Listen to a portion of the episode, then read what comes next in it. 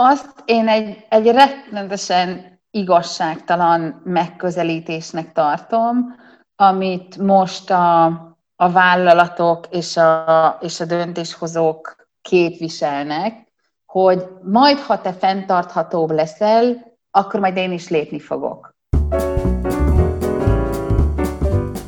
Sziasztok! Mengyel Eszter vagyok, a fenntartató divattal foglalkozó Holidák blog szerzője.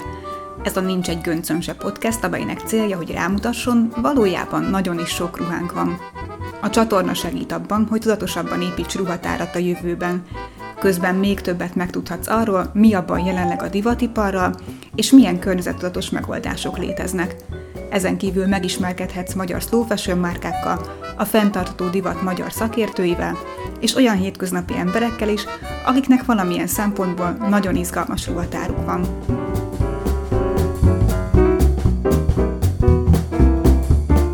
Nagy szeretettel köszöntelek benneteket, és bevallom, hogy nagyon, nagyon izgulok, mert egy olyan témáról fogunk beszélgetni, amihez én kevésbé értek, de a vendégem viszont annál inkább.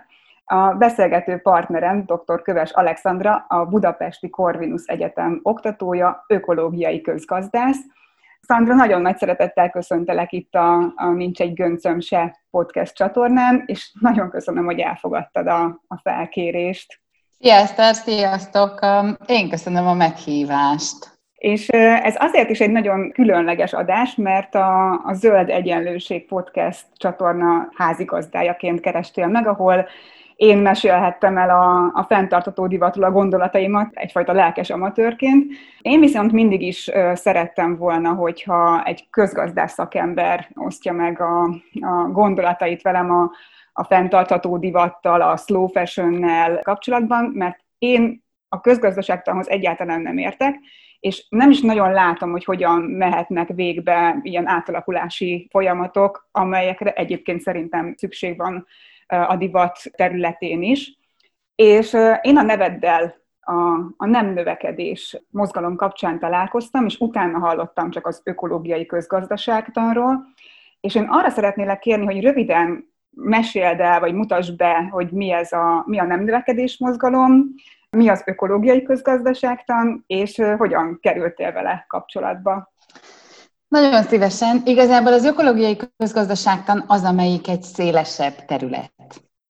És, és az ökológiai közgazdaságtan az a 70-es években indult el, és egy olyan kutatási terület volt, amikor, amikor azt kezdték el feszegetni közgazdászok, hogy, hogy másképpen kellene gondolkoznunk a gazdaságról, mint ahogy most gondolkozunk. Mert hogy, mert hogy a gazdaságot önmagában figyeljük, a közgazdaságtan önmagában gondolkodik róla, és nem egy beágyazott rendszerben. És ugyanakkor meg, meg hát ugye a, a, a gazdaság az nagyon erősen beágyazódik a társadalomba, és nagyon erősen beágyazódik az ökológiai környezetbe.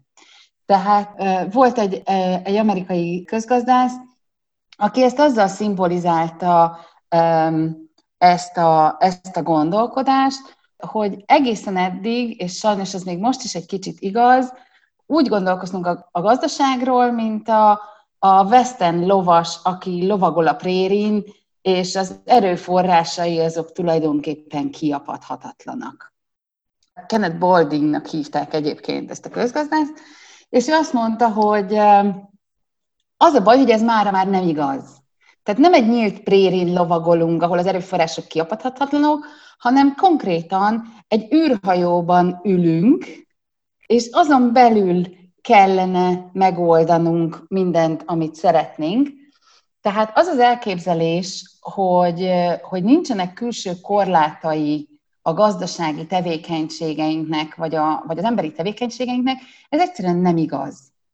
Tehát, hogy, hogy el kell kezdeni másképpen gondolkodni a, a, a gazdaságról.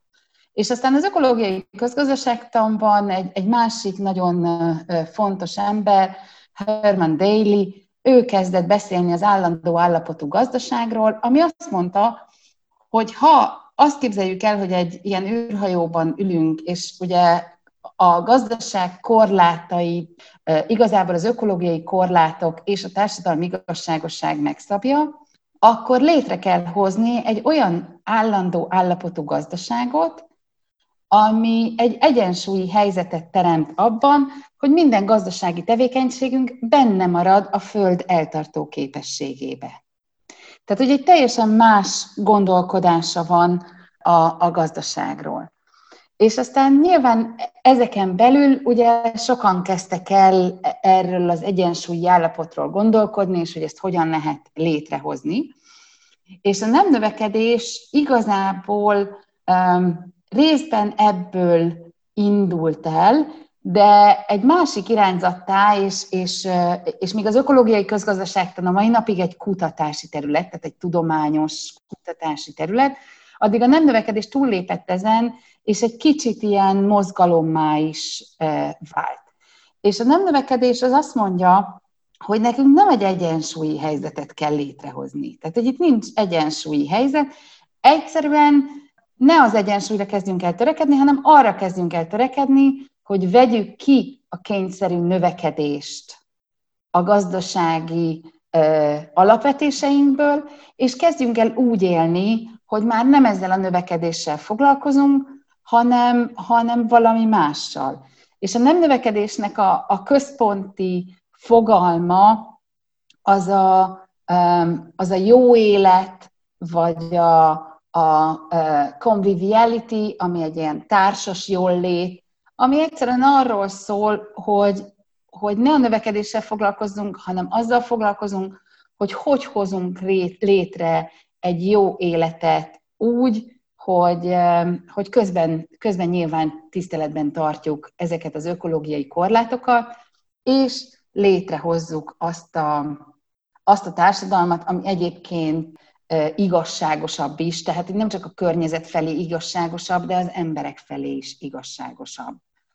Tehát erről szól az ökológiai közgazdaságtan, erről szól a nem növekedés, mind a kettő megpróbálja meghaladni ezt a piaci gondolkodást, míg az ökológiai közgazdaságtan egyban dolgozók egy része még mindig dolgozik modellekkel, és keresi ezt az egyensúlyi helyzetet, addig a nem növekedés azt mondja, hogy, hogy ezek emberi konstrukciók. Az, hogy mi mit gondolunk a pénzről, a jólétről, a jóllétről, a, a városainkról, ez, a, a, a, az emberképünk, ez, ezek, mind, ezek mind közös társadalmi megértések, és hogyha ezeken változtatunk, akkor tudunk elkezdeni egy átmenetet képezni a mostani növekedés orientált gondolkodás és a már nem növekedés orientált gondolkodás között.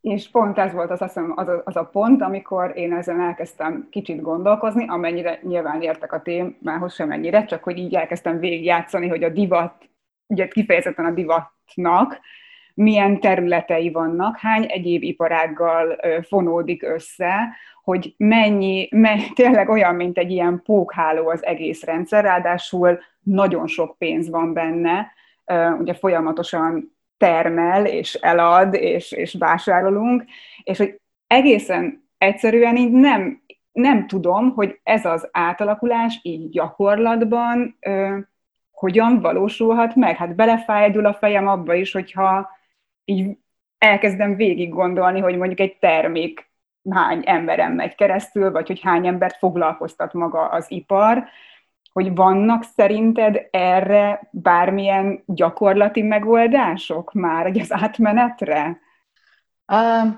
Az biztos, hogy, hogy ha most azt mondjuk, hogy fogyasszunk kevesebbet, és kezdjünk el nem növekedni, akkor azért, azért ezt a koronavírus is megmutatta, hogy ez oda fog vezetni, hogy egyszerűen recesszióba kerülünk, és mivel az emberek alapvető megélhetése hozzá van kötve a növekedéshez, a gazdasági növekedéshez, és ugye a gazdasági növekedés az hozzá van kötve a, fogyasztási szinthez, ezért ugye egy olyan logika jön létre, hogy hát ha nem fogyasztasz, akkor akkor ugye még nagyobb problémába kerülsz. Tehát ez azt jelenti, hogy, hogy, hogy nem lehet egyetlen egy ponton belenyúlni ebbe a rendszerbe, hanem nagyjából egyszerre sok-sok különböző ponton kellene belenyúlni. Tehát bele kellene nyúlni abba, hogy hogyan jön létre a pénz, hogy hogyan hitelezik mondjuk a vállalatokat. Mert ugye akkor, amikor azt mondjuk, hogy egy vállalat finanszírozása az ugye hiteleken keresztül történik, tehát amikor először elkezd befektetni, akkor hiteleket kap, ugye a pénz egyre drágább lesz. És ugye azok, azok kamattal jönnek létre. Amikor viszont ugye a kamatot vissza kell fizetni, plusz még ugye profitot kell termelni, az azt jelenti, hogy a cég eleve egy növekedési pályára van kényszerítve, mert, mert különben csődbe megy. Tehát például a hitelezési rendszereket, vagy az, ahogyan a pénz most működik, azokat is át kell gondolni ahhoz, hogy ugye ezek a kényszerek ne tolják a vállalati szereplőket. Akkor át kell gondolni azt, hogy mit gondolunk arról, hogy, hogy, hogy mi a munka. Tehát most ugye nagyjából a, az emberek léte az a fizetett munkához kötődik.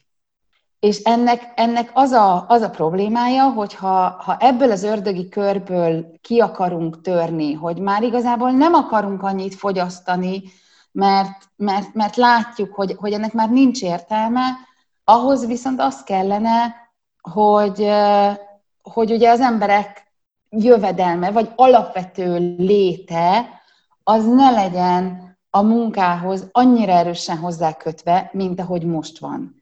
Tehát nem véletlen, hogy például a nem növekedési mozgalomban a feltétel nélküli alapjuttatás az, az egy olyan eszközként jelenik meg, ami egy ilyen átmenetet, ahol nyilvánvalóan mindenki egy kicsit másképp kezd el gondolkodni a, a, a munkáról és a jövedelemről, ezt az átmenetet támogatni tudná úgy, hogy ugye valamiféle ilyen biztonságot adna. És ez egyébként nyilván a technológiai fejlődés miatt is szükségünk lenne egy ilyen típusú biztonságra, de hogy pont ezért is szükségünk lenne, hogy a fogyasztási szokásainkat úgy tudjuk átalakítani, hogy az, az a munkaerőpiacot ne érintse ennyire nagyon. Akkor ugye ott van a, ott van a cégeknek a, a logikája. Ugye mi mit, mi mit eh, tanítunk az egyetemen? Hát eh, a cég az csak és kizárólag arra jön létre, hogy hasznot maximalizáljon. És, eh, és, és, és mint, mintha, mintha tökéletesen elfelejtenénk azt, hogy valójában a cég az egy társadalmi, társadalmi konstrukció, az nem egy önálló entitás, és ugye azt mondjuk, hogy korlátlan felelősségű társaság. Ráadásul felelőssége sincsen a dologban, holott ugye a cégekről gondolkozhatnánk úgy is, hogy a cégek valójában valamiféle társadalmi igény, társadalmi probléma megoldására jönnek létre. És, és így az, hogy csak és kizárólag a haszon maximalizálása a céljuk, az, hát az alapvetően nem igaz. Tehát, hogy gazdasági tevékenységeink voltak a kapitalizmus előtt is, és ugye nem volt feltétlenül a profit vagy a haszonszerzéshez hozzákötve. Mm. Tehát, hogy, hogy, hogy, hogy nagyon-nagyon sok olyan dolog van, ami, amibe egyszerűen bele kellene nyúlni ahhoz, és még itt, még itt mesélhetnék ezer meg ezer különböző más területről, ami, amihez ugyanúgy hozzá kellene nyúlni ahhoz, hogy valójában a, a csökkentett fogyasztás az, az ne recesszióhoz vezessen. És a másik probléma, ami főleg a divatiparban ugye, ugye nagyon-nagyon erősen jelen van, az a, a globalizációnak az összes nyűgje és baja. És én, és én egyáltalán nem vagyok antiglobalista, mert azt gondolom, hogy az emberiség nem véletlenül jutott el egy olyan együttműködési szintre, ahol, ahol a világon, hogy mondjam, nagyon szorosan tudnak a különböző társadalmak együttműködni, viszont az kétségtelen, hogy az a típusú globalista világrend, ami most van, az jelenleg nagyon-nagyon keveseknek hoz valódi hasznot, míg elég sokaknak hoz kárt, és ráadásul rettenetesen erősen szétszedi a hasznok, egy, egy terméknek a, a használata, vagy az annak az eladásával együtt járó anyagi haszon, pénzügyi haszon, és az előállítással kapcsolatos környezeti vagy társadalmi költségeket. Tehát, hogy ezeket térben nagyon erősen széthúzza. És hogyha a divatiparra gondolunk, akkor ez tökéletesen szépen kirajzolódik, hogy egy rettenetesen szennyező iparág, az tulajdonképpen leginkább Ázsiában szennyez. Viszont azokat a ruhákat egyrészt nem Ázsiában hordják, másrészt a profitot a legkevésbé az azt előállítók teszik zsebre. Tehát, hogy, hogy térben széthúztuk ezeket a, a felelősségeket, és ahhoz, hogy társadalmilag is igazságosabb, és, és környezetileg is fenntarthatóbb legyen ez a dolog, ahhoz mindenféleképpen relokalizálni kellene ezeket a, az, az iparágakat, egyszerűen azért, mert tehát, hogy ugye helyi szinten te nem tudsz pont ugyanúgy szennyezni. Vagy ha szennyezel, akkor ugye azt így rögtön látják a szomszédaid, meg, meg, meg mindenki, mm. hogy hoppá, hát mi ömlik itt a, a, a folyóba, vagy stb. stb. Tehát ugye egyszerűen a felelősségek közelebb kerülnek egymáshoz, és, és leginkább ezért lenne fontos ugye a helyi termelési, termelési és fogyasztási láncokat erősíteni, mert ezáltal a felelősség is, is közelebb kerül. És ugye ezek a, a, a hasznok és költségek, ezek, ezek már ugyanazáltal a közösség által, tehát ugyanabban a közösségben jelennek meg. Itt mindenféleképpen a globalizációval is kell valamit kezdeni, ugyanakkor azt is látjuk, és a divatiparnál ez megint csak probléma, hogy mm. azért nem érdemes elfelejteni a globális szolidaritást sem, mert, mert ha most azt mondjuk azoknak az ázsiai országoknak, akik, akik a, a, a leginkább gyártanak, hogy ja, hát mi most itt inkább lokalizálnánk. Az elmúlt száz évben kihasználtunk benneteket, főleg az elmúlt harminc évben kihasználnánk benneteket. Ja, mi most úgy lokalizálnánk ezeket, és visszahoznánk ide, akkor ugye ez azt jelenti, hogy felhasználtuk az erőforrásaikat az elmúlt évtizedekben, nagyon nagy mértékben egyébként szétziláltuk a, a társadalmaikat is, mindenféle ilyen, ilyen vállalati imperializmuson keresztül. Ja, és akkor most mi ott hagyunk benneteket, most rájöttünk, hogy mi iszonyú fenntarthatóak vagyunk. Tehát, hogy, hogy, hogy nagyon, nagyon érdekesen kell ezt a típusú felelősséget is, is megközelíteni, ahhoz, hogy ez ne, ez ne, ne rosszul süljön el, és nem megint az fizessen, aki egyébként eddig is fizetett környezeti és társadalmi szinten ezekért a fogyasztásokért. Mm. Két dolog jutott eszembe. Az egyik az az, hogy ha ennyire, hát eléggé speciálisnak érzem, vagy ilyen, igen, speciálisnak érzem a divatot, de cáfolj meg nyugodtan, így az egész sok, minden, sok nyűgje bajával együtt, hogy van-e olyan ökológiai közgazdász, aki kifejezetten mondjuk a divatiparral foglalkozik, vagy lehet ennek valahol, nem tudom, picit így utána nézni, vagy őt, nem tudom, olvasni, tudsz-e ilyesmit, vagy kell-e egyáltalán, hogy valaki ennyire mondjuk egy, egy területre koncentráljon, amikor erről beszél? Amikor készültem erre a podcastra, akkor megnéztem egyébként, tehát hogy bementem egy ilyen tudományos cikkekkel foglalkozó honlapra, és rákerestem, hogy egyáltalán ad-e fel ilyen cikkeket, és nem adott. Aha. Tehát, tehát, tehát konkrétan én nem találtam olyan tudományos cikket, ami, ami ökológiai közgazdaságtan szempontból foglalkozna a divatiparral.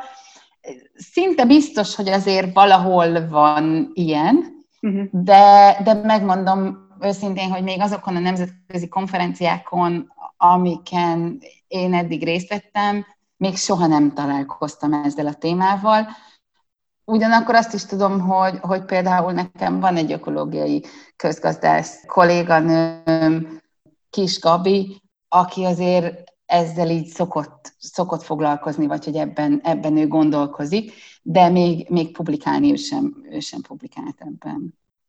Csak hogyha annyira, annyira ugye kiemelten környezetterhelő maga az ipar, mert hogy ugye szokták azt mondani, hogy a világ második legkörnyezetszennyezőbb iparága, aztán én olvastam cikkeket arról, hogy azért az nem teljesen igaz, de hogy azért a top legkörnyezetszennyezőbb között ott van, hogy akkor ez vajon miért nem jelenik meg szerinted?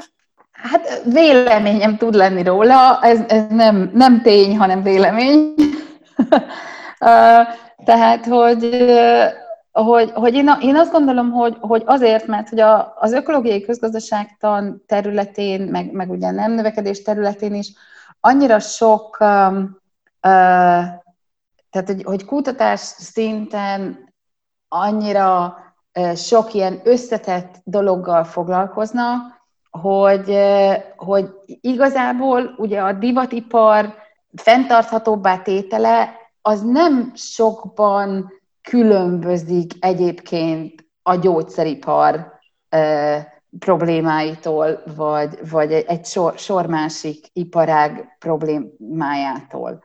Tehát, tehát ugye a logikát mm-hmm. kell megváltoztatni, és az a logika, az aztán utána ráhúzható a különböző, különböző iparágakra, de, de egyébként, egyébként aki szerintem inkább foglalkozik ezzel, azok mondjuk a, mondjuk a, a mozgalom. Tehát, hogy, hogy, hogy ugye a mozgalom az, az sokkal inkább arról szól, hogy vannak olyan emberek, akik ismerik mondjuk a nem növekedésnek a, a logikáját, egyetértenek vele, és megpróbálnak létrehozni olyan szerveződéseket, olyan vállalkozásokat, vagy hát ugye ezeket nem jó vállalkozásnak nevezni, bár, bár mondjuk társadalmi vállalkozások ugye vannak, amik, amik ezzel foglalkoznak.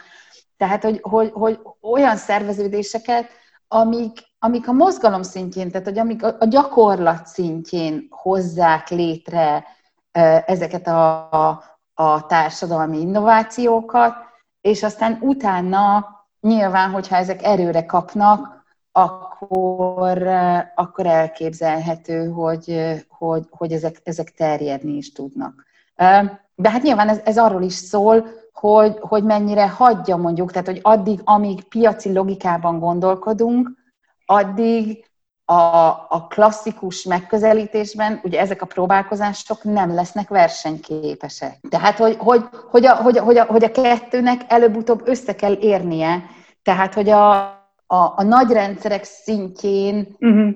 kell lélegzethez, vagy levegőhöz juttatni ezeket a próbálkozásokat, annak érdekében, hogy azért ezek utána kinőhessék úgy magukat, hogy, hogy inkább normává váljanak, vagy adott esetben legyenek annyira erősek, hogy már rákényszerítik a nagyvállalatokat is arra, hogy, hogy másképpen működjenek. Szerintem mind a ketten elég bizakodóak vagyunk, de hogyha realisták vagyunk, akkor, akkor mennyire látod azt, hogy ez mondjuk kell egy, egy generációváltás, vagy hogy ez időben mennyi lehet, hogy mire egy átáll az egész rendszer, vagy egyáltalán így, meg muszáj megkérdeznem, érzed-e azt, hogy átállhat az egész rendszer? Hát, uh, ahogy mondtad, én, én optimista vagyok. Szerintem, ha nem lennék optimista, akkor nem foglalkoznék ezzel a területtel. Én azt mondom, hogy, hogy ugye mostanában azért a társadalmi változásokhoz azért nem kell annyira nagyon sok idő, mert hogyha belegondolsz, akkor nagyon-nagyon gyorsan történtek a társadalmi változások az elmúlt évtizedekben is. Tehát egyre gyorsabban, gyorsabban, gyorsabban jönnek létre a társadalmi változások, mm. akár egész globális szinten. Tehát ha csak abba gondolunk bele, hogy nem tudom, én leérettségiztem úgy, hogy nem láttam komputert, azóta hova, hova, hova ment a világ. Hogy azért ezekhez a változásokhoz nem kell olyan nagyon-nagyon sok idő, ami kell, az az, hogy, hogy a gondolkodás maga elterjedjen annyira, hogy elér egy olyan kritikus tömeget, ami átfordítja ezeket a rendszereket, és szerintem, amikor az átfordult ezen a, ezen a ponton, akkor onnantól kezdve egyébként meglepően gyorsan tudna terjedni. A mostani feladat az továbbra is az, hogy ezt a típusú kritikus tömeget próbáljuk meg egyre inkább elérni, és egyre többen értsék meg ezeket az összefüggéseket, és egyre többen várjanak el más viselkedést a cégektől, a politikai döntéshozóktól, és adott esetben mondjuk önmaguktól is. És ebbe az utolsóba kapaszkodnék itt a önmaguktól is, hogy itt az egyénnek amúgy mekkora szerepe van ebben a változásban, vagy a, hát a kritikus tömegnek az elérésében? Hát a, kritikus tömeg elérésében mindenféleképpen nagyon nagy. Azt én egy, egy rettenetesen igazságtalan megközelítésnek tartom, amit most a, a vállalatok és a, és a döntéshozók képviselnek, hogy majd, ha te fenntarthatóbb leszel, akkor majd én is lépni fogok. Tehát majd, hogyha az, az egyén zöld állampolgárrá válik, akkor az majd engem is érdekelni fog.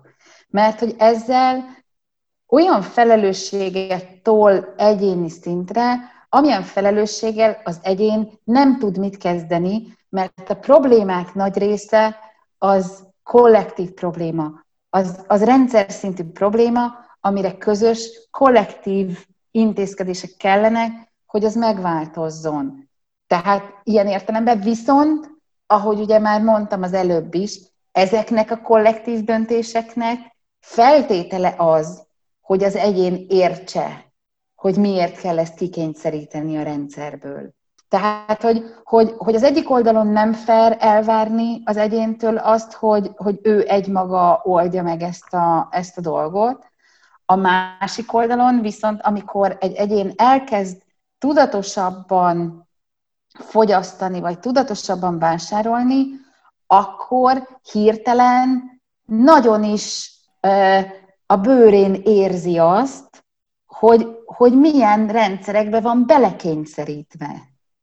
Tehát ahhoz, hogy ő ne egy outcast legyen a, a társadalomba, azáltal, hogy ő, ő fenntarthatóbban szeretne élni, ahhoz, ahhoz ugye egyszerűen muszáj az egész rendszernek mozognia, és ráadásul elérhetővé kellene tenni.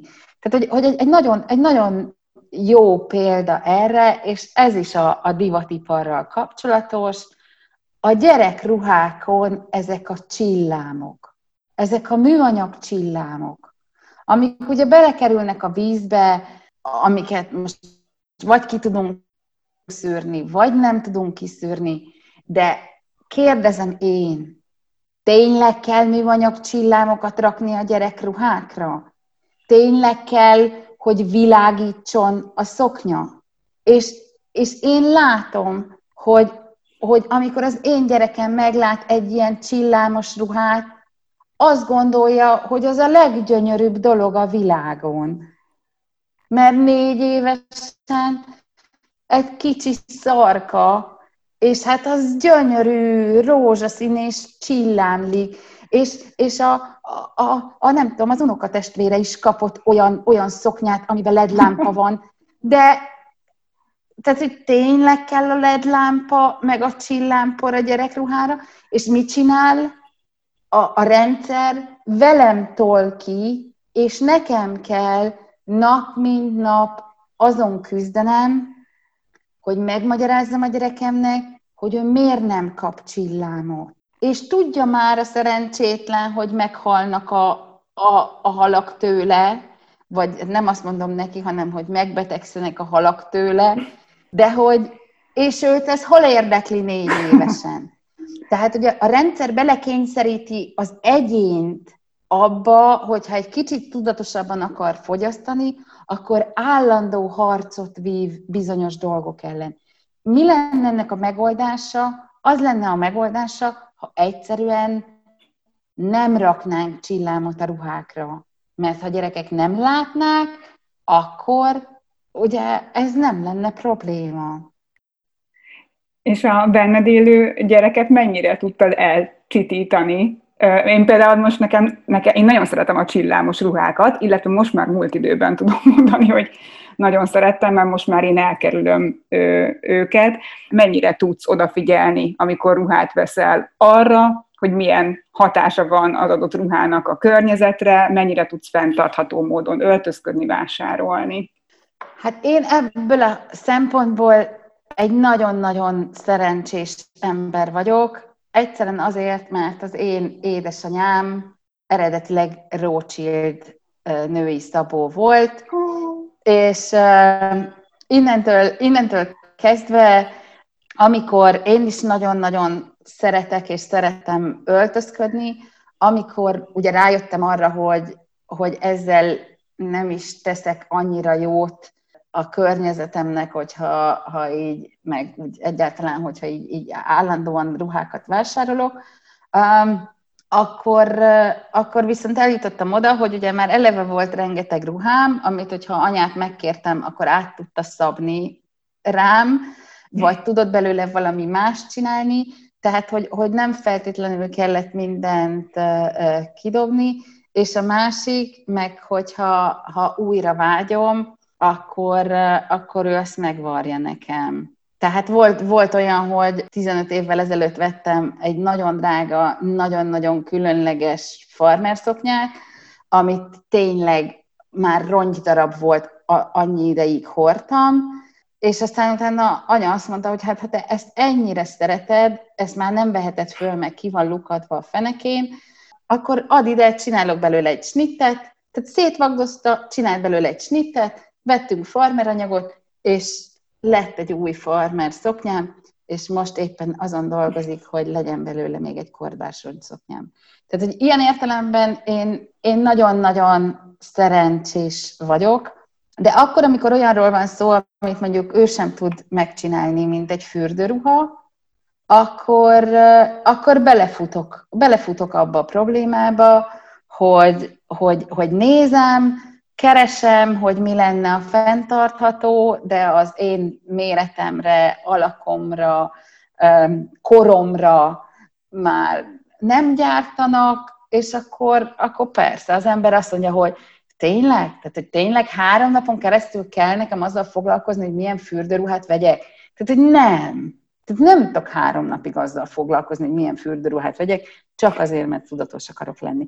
Tehát, hogy, hogy ezt, ezt, a, ezt a fajta vergődést mondom akkor, amikor, amikor azt mondjuk, hogy jó, hát te legyél tudatosabb, és akkor majd, majd valami történik, hogy, hogy ugyanakkor meg, meg hol tudsz három napot arra szánni, hogy te, te ilyet megtalálj. Tehát, hogy én, én egy olyan világban szeretnék élni, a, az a az az álmom, az a vágyam, hogy én bemegyek valahova vásárolni, és én nekem ne kelljen már bogarásznom, hogy az milyen, milyen körülmények között történt, és egyébként meg milyen terhelése van, hanem bemehessek a boltba, és lehessek abba biztos, hogy, hogy az, amit én a kezembe fogok, az nem ölt meg senkit, nem döntött nyomorba, és egyébként nem kell valaki másnak azzal a piszkával együtt élni, a, ami, ami a, az én boldogságomnak éppen akkora tárgya. Tehát nyilván ide szeretnénk eljutni, és ez nyilván csak és kizárólag kollektív döntéseken keresztül történhet meg. És azt hiszem, hogy ez ilyen tökéletes végszó is a, a, az adásnak a lezárására. Fú, nagyon izgalmas dolgokról meséltél, nagyon-nagyon szépen köszönöm, és, és remélem, hogy fogunk még majd a jövőben beszélgetni divatiparról, divatról, változásokról. Köszönöm szépen, hogy itt voltál. Én köszönöm a meghívást.